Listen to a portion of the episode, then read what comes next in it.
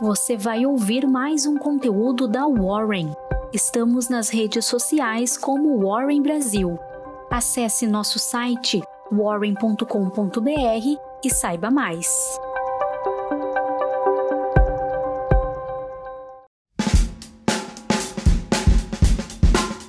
Muito bom dia! Hoje, quinta-feira, 7 de janeiro.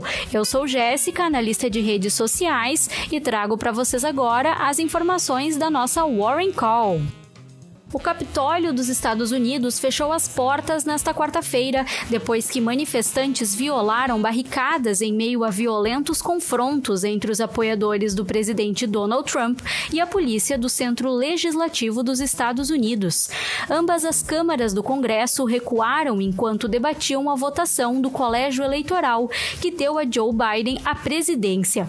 A Guarda Nacional convocou mais de mil soldados para reforçar a segurança do Capitólio Muriel Bowser, prefeita de Washington, declarou um toque de recolher. Agora informações sobre a Bolsa Brasileira, de quase 121 mil para 119 mil pontos. Do triunfo à frustração, esta foi a quarta-feira para o Ibovespa, que encerrou no vermelho, caindo 0,23%. No movimento intradiário, o índice chegou a superar máximas históricas, mas as tensões nos Estados Unidos abalaram a confiança dos investidores o setor de siderurgia teve mais uma sessão em destaque. Bradespar, Uzi Minas e Grupo Gerdau figuraram entre as maiores altas da quarta-feira. Bradespar subindo 4,04%, Uzi Minas 4,11% e Gerdau 4,95%. A Companhia Siderúrgica Nacional também registrou alta frente à notícia do acordo feito entre a CVM e o Departamento de Relações com os Investidores da empresa, alta de 4,05%. O acordo marca o encerramento de um processo administrativo contra a CSN. A Braskem comunicou na terça-feira que suspendeu as medidas adicionais determinadas pela Agência Nacional de Mineração para o fechamento temporário de minas instáveis em Maceió.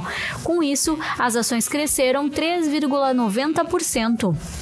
O fluxo estrangeiro chegou ao setor bancário nesta quarta. O setor foi destaque de alta do dia, com Bradesco e Banco do Brasil liderando o movimento.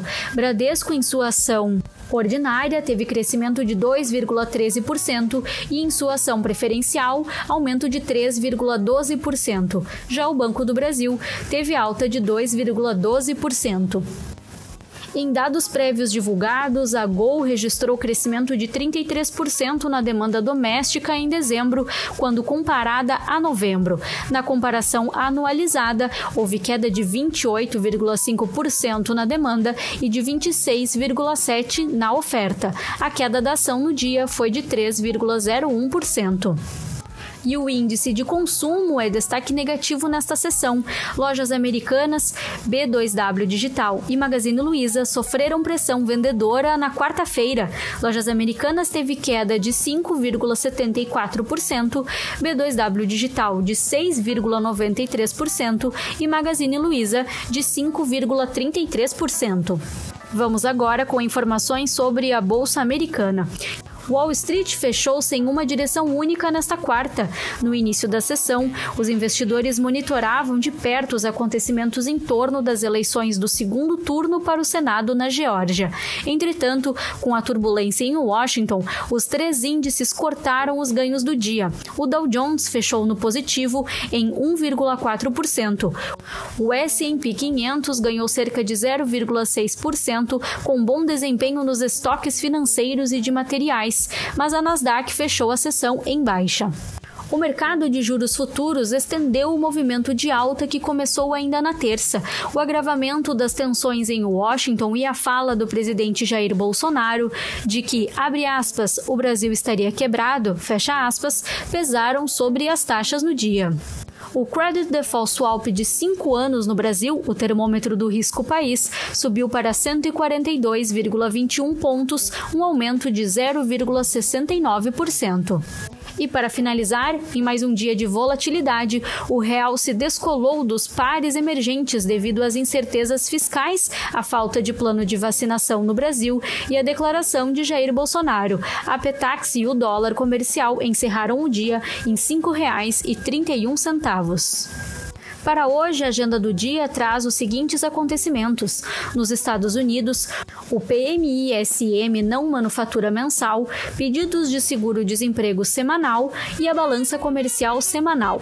Na Europa, acontece o índice de preços ao consumidor mensal e no Brasil, o leilão de títulos do Tesouro Nacional.